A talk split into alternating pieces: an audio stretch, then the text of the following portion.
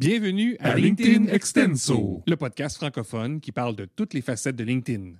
C'est parti! Ici Mathieu Laferrière, spécialiste LinkedIn depuis 2007. Je vulgarise comment utiliser la plateforme au niveau du développement des affaires et du marketing. Attention, chaque épisode peut contenir des astuces, des nouveautés et des bonnes pratiques. À mettre en action dès maintenant pour obtenir un maximum d'impact. Épisode 2, les personas, les fameuses personnes que tu vises sur LinkedIn. Dans cet épisode, c'est de ça qu'on va parler. Et le format du podcast va être différent un peu parce que ça va être sous la forme d'une entrevue. Là, si tu n'as pas lu la description du podcast ou si tu n'as pas été informé à l'avance, tu te demandes sûrement c'est qui. Euh, avant de te dire c'est qui, je vais te dire le pourquoi j'ai décidé euh, de l'inviter, cette personne-là. C'est que j'ai eu un livre entre les mains. On va en parler d'ailleurs. Et dans ce livre-là que j'ai dévoré, j'ai vu qu'il y avait une section qui parlait justement des personas et d'une façon différente de ce qu'on voit habituellement, qui est plus près aussi de ce que moi, euh, je montre habituellement dans mes formations. Et là, je me suis dit, je vais inviter l'auteur. Eh bien, ce n'est pas un auteur, c'est une autrice euh, québécoise en plus, que tu connais probablement, euh, surtout si tu es sur LinkedIn, il y a des fortes chances que tu l'aies vu. C'est Alexandra Martel. Mais avant de te faire entendre ça, voici le résumé de l'épisode précédent. Dans l'épisode 1, je suis revenu sur l'importance de l'alignement entre le profil, le réseau et les actions. Pour l'obtenir, ce fameux alignement, il faut tenir compte de deux éléments. Le premier, c'est l'objectif. C'est important d'en avoir un et on peut choisir entre une utilisation typique, un objectif SMART ou un objectif Lune. Alors voilà, tu as ton objectif en tête. On va écouter l'entrevue que j'ai faite avec Alexandra et à la fin, je vais te proposer un appel à l'action. Alors bonjour Alexandra. Bonjour. Euh, vraiment content que tu aies accepté mon invitation. Euh, on va faire une petite entrevue sur un sujet en particulier. Mais avant de débuter, j'aimerais ça que tu nous dises qui tu es et ce que tu fais, mais avec un élément supplémentaire en lien avec LinkedIn. C'est quoi ta couleur sur LinkedIn? Comment tu utilises la plateforme? OK, donc euh, moi, je suis arrivée sur LinkedIn. Bientôt, ça va faire deux ans. Ou ça fait deux ans récemment, je ne suis plus exactement. Euh, mais euh, quand je suis arrivée sur LinkedIn, en fait, ça faisait déjà un bout que plusieurs collègues entrepreneurs me harcelaient, littéralement, pour que j'essaye ce réseau social-là. Et moi, je doutais beaucoup, beaucoup, beaucoup, beaucoup que j'allais avoir du succès sur ce réseau-là.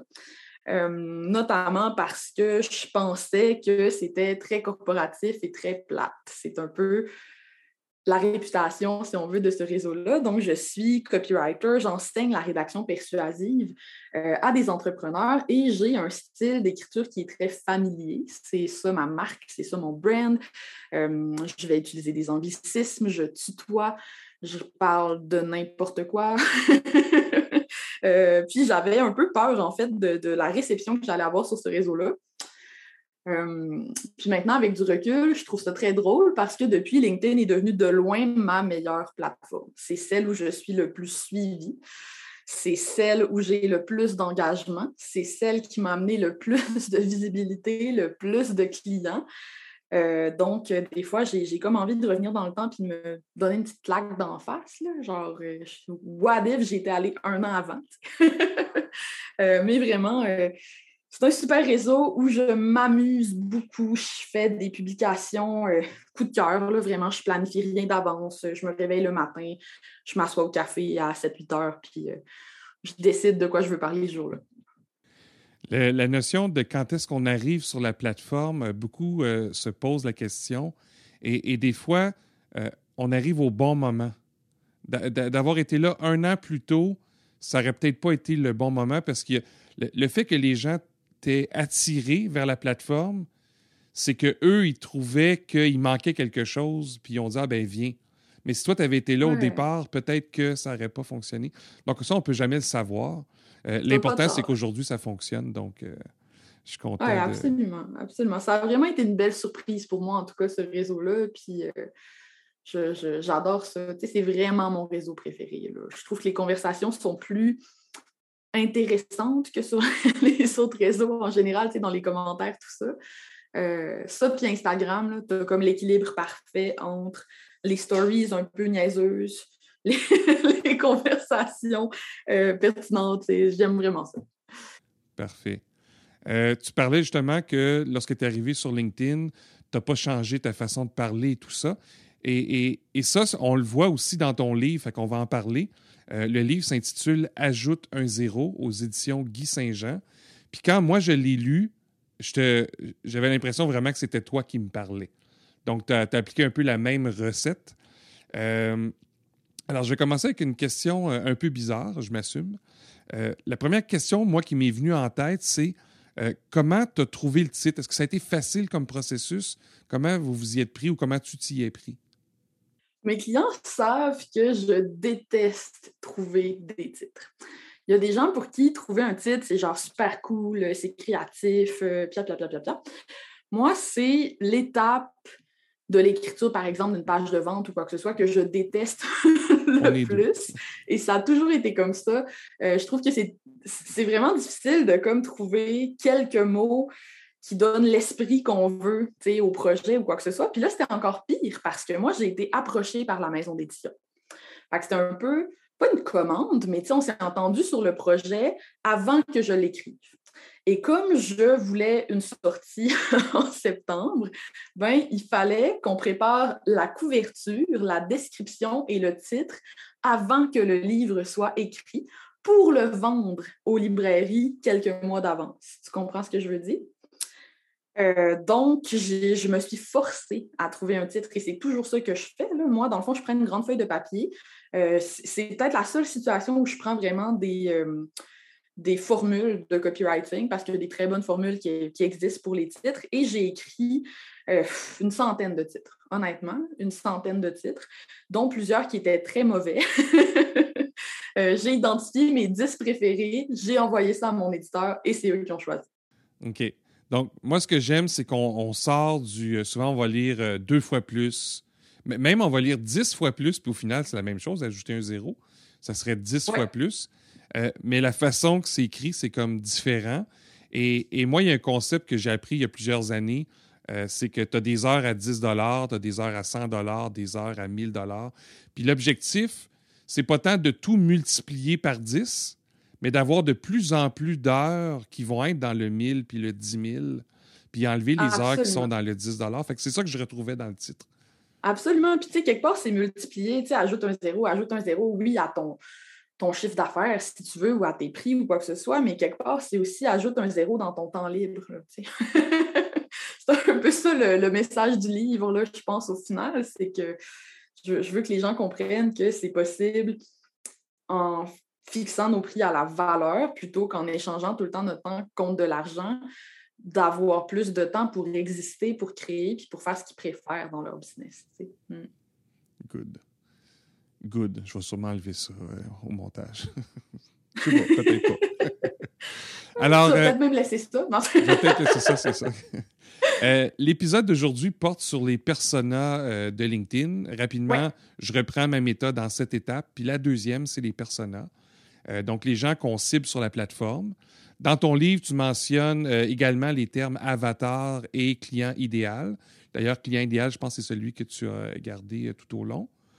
À la page 62, donc soyons précis, tu parles de l'exercice enfantin qu'il faut prendre au sérieux.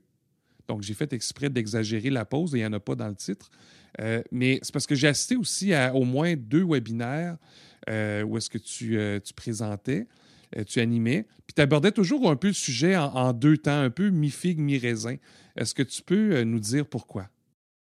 Ben, en fait, c'est que j'ai l'impression que beaucoup de gens n'aiment pas l'exercice du persona avatar client idéal, peu importe comment tu veux l'appeler, dont moi, en fait.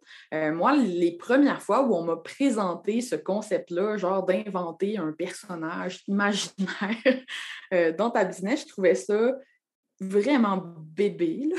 J'avais pas envie de le faire. Euh, j'ai retrouvé, quand j'écrivais le livre, mon premier exercice de persona que j'ai fait là, dans un coaching avec Stéphane Fock. J'avais écrit comme cinq mots vraiment génériques sur ma page. Puis ça ne m'intéressait pas parce que je comprenais pas vraiment comment utiliser de manière concrète cet outil-là. Puis j'ai un esprit un petit peu plus euh, rationnel, mettons. Moi, je trouvais que c'était comme dans les airs. Je ne saisissais pas en quoi ça allait m'aider de créer un profil aussi précis euh, dans mon entreprise. Puis finalement, j'ai changé d'idée. J'ai fait un, 180 degrés euh, total sur la question. Donc, quand je parle de l'avatar, j'essaie tout le temps de s'adresser aux gens qui ont la même croyance que j'avais à ce moment-là. C'est-à-dire de les convaincre que, OK, en ce moment, tu penses ça, là, mais what if tu te trompais? Et si, dans le fond, c'était réellement important, euh, puis j'essaie comme ça, capter leur attention puis de faire en sorte qu'ils ne survolent pas rapidement cette partie-là qui est tellement importante du livre ou d'une formation ou quoi que ce soit, comme moi, je l'ai fait beaucoup trop longtemps. On se rejoint là-dessus et, probablement que c'est une des, premières leçons à avoir lorsqu'on se lance en affaires. Euh, au début, on, a peut-être faim un peu, le, rêve était grand, on a sauté un peu dans le vide. Et, là, on prend des choses, on ne sait pas trop. Moi, en tout cas, si je retourne euh, quand je suis parti à mon compte, euh, je ne savais pas trop avec qui je voulais travailler, je ne savais pas trop ce que je voulais leur offrir pour vrai. Ça a été euh, un peu n'importe quoi dans les deux, trois premiers mois. Jusqu'à temps que, OK, avec eux, ça a bien fonctionné. Avec eux, oups, j'aimerais, j'aimerais ça, oublier ça. Donc, je te rejoins. on, passe tous par là, je pense cette espèce d'étape-là où on ne veut pas cibler une personne en particulier. Puis ça fait que quand j'interviens avec des clients, souvent, leur avatar est complètement désincarné. Là. Ils ont tous le même. C'est genre euh, femme, homme, tel âge à tel âge. L'écart d'âge est genre super gros. Il a un bon revenu et donc il a de l'argent. c'est ça, c'est ça leur avatar. C'est pas un avatar. Puis ce qui n'est pas très utile, euh, c'est difficile à trouver comme ça euh, sur LinkedIn. D'ailleurs, tu présentes dans le livre, euh, c'est ce que j'ai aimé aussi, euh, une méthode en trois étapes pour faire le portrait de son client idéal. Donc, euh, un, brainstorm. Deux, créer un humain en chair et en os. Et trois, explore les profondeurs. Et la question que j'ai pour toi, c'est est-ce que tu crois que ça s'applique sur LinkedIn? Et si oui, comment? Ça s'applique fois mille sur LinkedIn. En fait, il y, a, comme deux visions, je pense, de, de l'avatar du client idéal.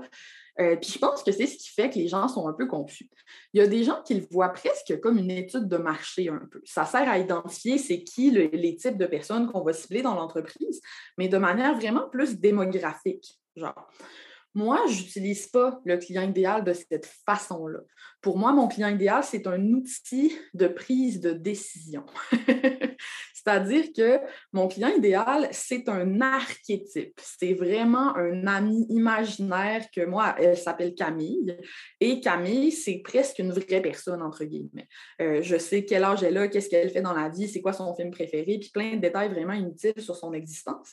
Et la raison pour laquelle je l'ai autant incarné que ça, c'est que ça me permet de répondre à des questions simples comme est-ce que ce sujet-là, je devrais en parler? Qu'est-ce que Camille en pense?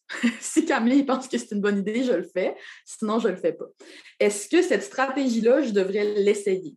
Ben, est-ce que Camille aimerait ça? Si Camille aimerait ça, je le fais. Si elle n'aimerait pas ça, je ne le fais pas. Ça devient un outil de prise de décision vraiment extraordinaire. Puis ça ne veut pas dire que je vais juste attirer des Camilles, mais moi, ça accélère les choix que je fais dans ma business. Puis s'il y a une chose qui est difficile pour moi, c'est de prendre des décisions. Je, suis le genre de personne qui ne veut pas se fermer de porte puis qui n'a pas de bon sens. Euh, ça me prend mille ans choisir ce que je vais manger au resto. Puis des fois, je cours après la serveuse parce que j'ai changé d'idée depuis que j'ai prononcé ma commande. Ok, Je suis ce genre de personne. Fait que c'est devenu un outil de, pour orienter en fait mes, décisions dans ma business. Puis quand je publie sur LinkedIn, ben, je n'ai pas à me questionner sur qu'est-ce qui va intéresser toute la planète, puis est-ce que telle personne va me juger, puis est-ce que ça n'a pas de bon sens. J'ai juste à me demander, Camille, elle aime tout ça? Oui, non. Final bâton, je fais mon post, j'appuie sur publier. c'est un peu comme ton sounding board. Ben oui, totalement, totalement. C'est un sounding board imaginaire. c'est vraiment, euh, c'est extrêmement pratique. C'est un outil. C'est vraiment comme ça que je le vois. Donc, il y a le volet où est-ce que tu décides qu'est-ce que tu publies ou pas, ou comment tu abordes un sujet peut-être. Est-ce que tu t'en sers aussi pour ceux que tu acceptes dans ton réseau ou ça, es plus, euh, c'est plus large? Euh, pour mon réseau, j'ai comme eu différentes phases. Je te dirais que quand je venais d'arriver sur LinkedIn, j'acceptais un peu tout le monde, là, puis tout le monde qui avait une photo, genre, puis que ça avait du bon sens. maintenant, que j'ai un plus gros réseau, j'essaie d'être plus sélective. là, je regarde vraiment, euh, est-ce que c'est une personne qui est active sur LinkedIn? Est-ce que c'est une personne, soit je la connais dans la vraie vie, soit je vois qu'elle est active sur LinkedIn et donc on va pouvoir interagir, euh, soit ça a un lien quelconque avec ce que je fais. Soit c'est un client potentiel, soit c'est un collaborateur potentiel, etc., etc. Donc, je suis devenue plus euh, sélective, mais ce n'est pas nécessairement en ce sens-là que moi, je vais me servir de mon persona parce que sur LinkedIn, tu as comme la particularité, je trouve que oui, tu as des clients dans ton réseau, mais tu vas aussi avoir, c'est ça, des collaborateurs potentiels, fait plus des collègues. Euh, et moi, j'accepte les deux, évidemment. Mhm. Euh, ouais. Parfait. Puis il y a une différence aussi entre le réseau et l'audience, des gens qui veulent ton contenu, tandis que l'autre, des gens qui veulent bâtir des liens.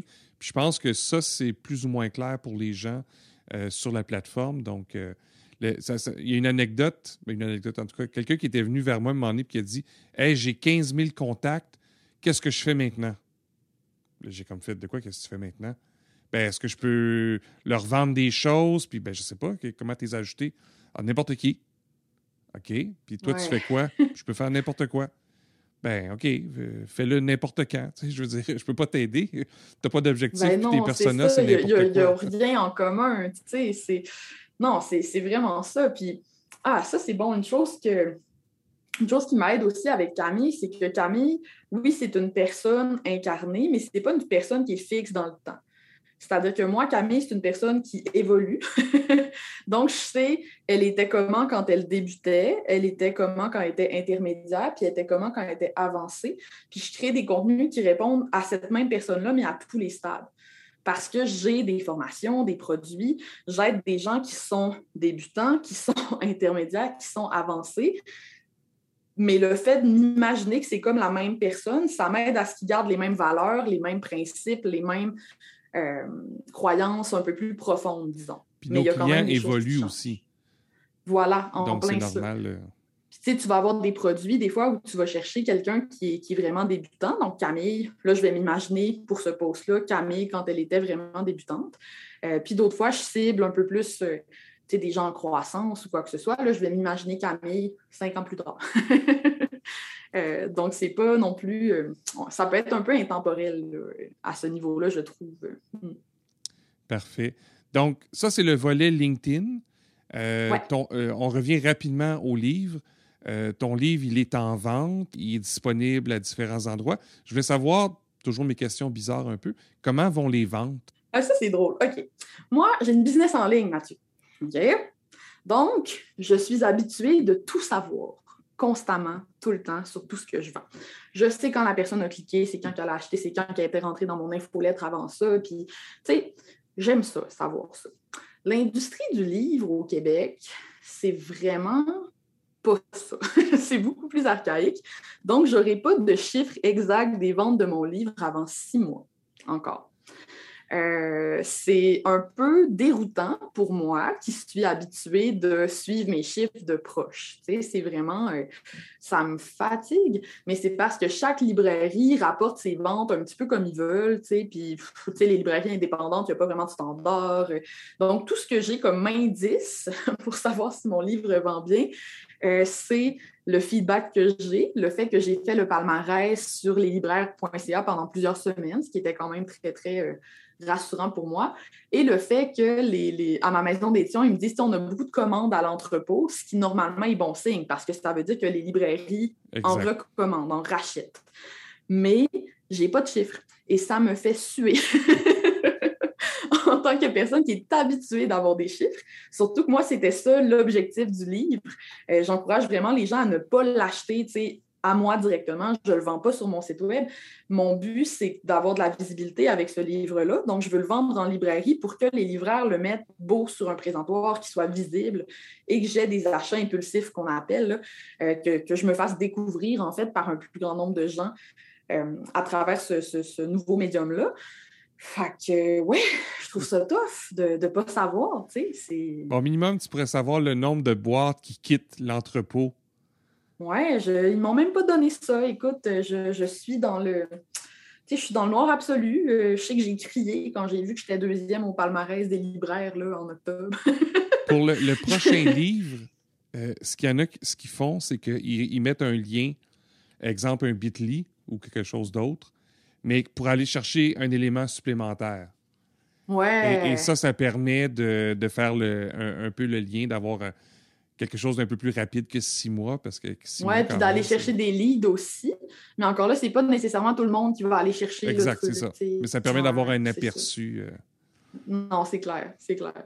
Parfait. Mais je pense que ça va bien. honnêtement, les signaux que j'ai, sans avoir les chiffres exacts que j'aimerais avoir, c'est que ça va bien. Mais euh, je ne pourrais pas faire de, beaux post-mortem avant 2022. Euh, Parfait où est-ce que les gens peuvent se le procurer? Donc là, tu as dit pas nécessairement sur ton site web. Euh, la meilleure place au, Québec, ça serait quoi? Euh, ta librairie indépendante préférée. Moi, c'est ce que je préférerais. Euh, on peut aller le commander, par exemple, sur leslibraires.ca, ce qui permet de commander à un libraire indépendant près de chez vous. Sinon, c'est sûr qu'il est sur Renaud Bré, il est sur Indigo, tout ça. Euh, mais moi, j'aime bien encourager les librairies indépendantes. Fait euh, petit encouragement de ce sens-là. Puis en France, il est dispo à la Librairie du Québec à Paris, qui livre partout en France. Donc, c'est pas mal le, meilleur moyen là, de l'obtenir euh, de l'autre bord de l'océan en ce moment. Parfait. Donc, moi, dans, dans les notes de l'épisode, je vais mentionner comment une personne en France et une personne au Québec peut gagner une copie du livre. Donc, le livre va être expédié chez eux. Donc, j'explique tout ça dans les notes. Euh, ça va permettre euh, de faire voyager le livre encore plus. Ben oui, c'est cool. Euh, une autre question, est-ce que tu vas être au Salon du livre de Montréal qui a lieu dans les prochains jours? Absolument, je vais être au Salon du livre et je t'avoue que ça, je ça vraiment excitant parce que moi, j'étais le genre d'enfant qui allait au Salon du livre. Bon, moi, c'était celui du Saguenay, mais j'y allais à chaque année, puis je passais la journée au complet là-bas. C'était n'importe quoi. Là. Je parlais à tous les auteurs, même de livres qui n'avaient même pas rapport avec une enfant. Euh, je, trouvais ça fascinant comme lieu. Donc, c'est un peu un rêve d'enfance. Euh, d'être moi comme autrice au Salon du Livre, je trouve ça vraiment excitant. Donc, je vais y être vendredi le 26 novembre, de 14 à 15 heures et de 17 à 18 heures précisément. Donc, c'est ma journée. Le salon va être plus petit cette année à cause de la pandémie. Oui, il est en trois euh, temps, ce que j'ai compris. Oui, c'est vraiment plus complexe. Il y a moins d'espace, donc il y a moins de tables. Donc, les auteurs ont des plus petites plages horaires.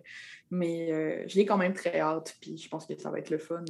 J'ai vraiment pas aimé non plus tant que ça dédicacer euh, les livres des gens qui avaient précommandé parce que quand je sais pas c'est qui, je sais pas quoi écrire. Tu comprends ce que je veux dire? Mais oui, le tien, ben, je sais c'est qui Mathieu. Fait que, c'est plus personnalisé, j'ai plus de plaisir. Mais j'ai aimé ça, ce que tu as fait. J'ai vu une personne qui avait montré ça sur LinkedIn ou qui a montré ça. C'est, tu as mis un encadré, puis tu as dit on remplira ça ensemble lorsqu'on va se voir. Quand on va se voir en personne. je trouve que c'est tellement euh, une bonne idée. Ah ouais, parce que c'est ça, je trouvais ça un peu. Euh, désincarné, c'était comme plate. Puis là, au salon, ça va être cool d'avoir la personne devant moi, de pouvoir échanger quelques mots avec les gens, tu sais, avant de, de se dédicacer, puis tout ça. On dirait que ça, ça va être plus trippant. J'ai hmm. Parfait. Je terminerai avec deux questions. Euh, un conseil ou une astuce à mettre en place rapidement sur LinkedIn? Ça peut être en lien avec les personas ou pas, euh, mais quelque chose que tu vois que les gens ne font pas, puis c'est comme passer à côté de, euh, de quelque chose d'important? je pense que de plus en plus, il y a une sensibilité à la rédaction persuasive sur LinkedIn, puis j'en suis vraiment contente. je vois de plus en plus de gens qui osent écrire moins corpo, euh, tutoyer, euh, pas nécessairement tutoyer des fois, mais juste utiliser des phrases un peu plus familières, un peu plus fun. Déjà, ça, c'est un bon pas en avant que vous pouvez faire, je pense. Mais ce qui fonctionne le mieux, je crois, c'est d'aller encore plus loin. Je pense que les gens en ce moment qui ont le plus de résultats sur LinkedIn, c'est souvent des personnes qu'on ne pourrait pas on changer la photo de profil, faire semblant que c'est quelqu'un d'autre qui a écrit le post, qui ont tellement infusé de leur vocabulaire, leurs expressions, leurs intérêts dans les petites histoires qu'ils racontent, dans les mots qu'ils utilisent, euh, que ça devient très, très, très évident. N'as même pas besoin de savoir que c'est telle personne qui l'a écrit, c'est évident juste en lisant le texte. Euh, puis pour moi, c'est ce qui fait la différence entre un bon créateur de contenu et un excellent créateur de contenu. Ça, ça, fait que les gens t'entendent dans leur tête quand ils te lisent. Euh, puis c'est vraiment, tu sais, mon conseil pour les gens, ce serait de, de, se déniaiser un peu par rapport à ça, de se relire à voix haute plus, en fait. De se relire à voix haute, puis de se dire, est-ce que ça sonne comme un robot qui essaie de m'imiter ou est-ce que ça sonne comme moi? Puis si ça sonne comme un robot qui essaie de t'imiter, ben qu'est-ce que tu pourrais changer pour que ça te ressemble plus? Hmm. Ben, un, bon conseil, se relire euh, à voix haute. Je le dis des fois aussi à mes enfants quand je vois qu'il n'y a pas de virgule et que le, paragraphe fait six lignes. Je dis OK, essaie de le dire à voix haute sans respirer, puis on s'en reparlera.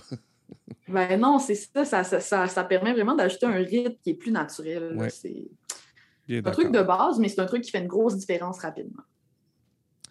Parfait. Alors, la dernière question. Est-ce qu'il y aurait une question que tu aurais aimé que je te pose et tu n'auras pas besoin d'y répondre? Tu pourras juste la, poser. Tu peux y répondre si tu veux aussi, mais je trouve ça drôle euh, de juste la mentionner. Euh, ou sinon, une chose que tu aimerais ajouter qu'on a peut-être abordé trop rapidement selon toi euh, pour clore l'entrevue? OK.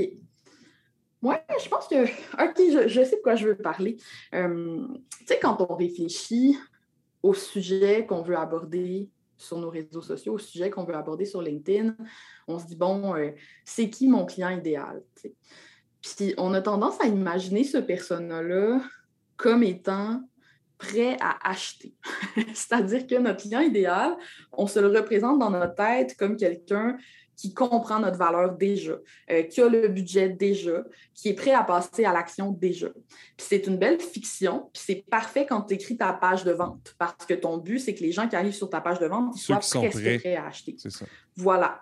Mais sur tes réseaux sociaux, je trouve qu'on devrait y aller plus en amont. Moi, ce que j'aime faire pour trouver les sujets dont je veux parler sur LinkedIn, c'est me demander, Camille, avant d'être cette personne-là qui voit la valeur du copywriting, qui est prête à acheter mes formations, qui me trouve haute, pertinente, puis belle, puis intelligente, c'était quoi ses croyances d'avant?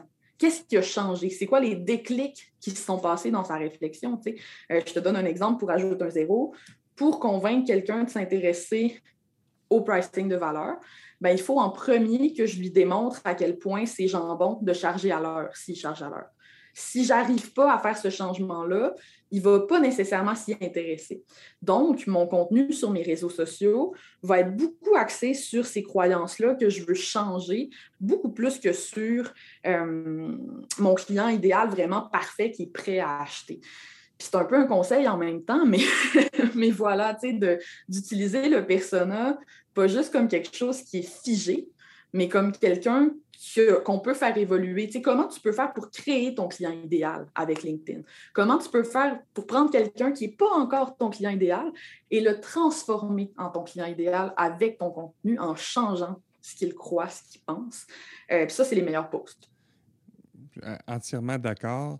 Et, euh, un élément aussi, c'est que le. Oui, on peut faire progresser les gens un peu euh, étape par étape. Ils sont à l'étape zéro, ils ne connaissent pas, ils ne savent même pas qu'ils ont un problème, etc. Euh, ce que j'aime aussi, c'est quand on fait un travail comme ça, c'est d'identifier les moments où est-ce qu'on a l'attention de la personne. Hmm. Et moi, j'ai dit ça à un moment donné à une personne qui était conseiller financier. puis là, sur LinkedIn, tu sais, ah, je vais parler de de mon taux, puis de telle assurance, puis de ci, puis je suis comme 90% du temps, tu vas me tomber sur les nerfs, ça ne m'intéresse pas. Fait que j'ai dit, c'est quoi les moments où est-ce que je dois absolument te lire? Bien, disposons, Mathieu, que tu es à peu près dans la mi-quarantaine, fait que tes parents doivent être aux alentours de des 70 ans. Donc, s'il se passe quelque chose avec un de tes parents, euh, euh, il tombe invalide ou euh, quelqu'un meurt, ben, as-tu pensé à ça? J'ai comme fait non. Mais là, là, j'étais intéressé, là. Fait que c'était de trouver les moments où est-ce que on peut attirer la personne sur quelque chose qu'elle n'a peut-être même pas identifié. Ça peut remonter aussi loin que ça. La personne ne sait pas que c'est un problème latent. Et là, on ne veut pas y vendre tout de suite. On veut la sensibiliser pour tranquillement bâtir une relation puis bâtir la confiance. Fait que super, super astuce, conseil pour clore l'entrevue. Oui, puis c'est fou un bon exemple, je suis content. Ben, je te remercie. je vais probablement passer te voir au salon. dépendamment si c'est possible ou pas de mon côté, là, avec mes enfants et tout ça. Mais ça serait vraiment le fun d'aller prendre une photo puis d'aller jaser un peu. Ben oui. Et ben je te souhaite euh, bonne chance pour la suite avec la vente des livres. Euh, super bon livre que je recommande. Donc euh, voilà. Merci Mathieu. J'espère que tu as apprécié l'entrevue. Maintenant, qu'est-ce que tu fais avec ça?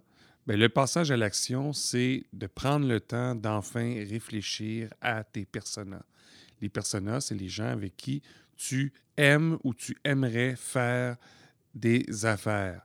Euh, si on parle en termes de, chercher un emploi, ben c'est quoi le type d'entreprise puis les gens avec qui tu aimerais travailler? Si tu penses à, des clients, ben c'est quels clients avec lesquels tu as le plus de plaisir? Euh, c'est quoi les valeurs que ces gens-là ont? Comment ils parlent? c'est quoi, quoi, leur présence sur LinkedIn? etc. Donc, fais la première étape qui était le brainstorm. Ça va t'aider à sortir des particularités de tes personas.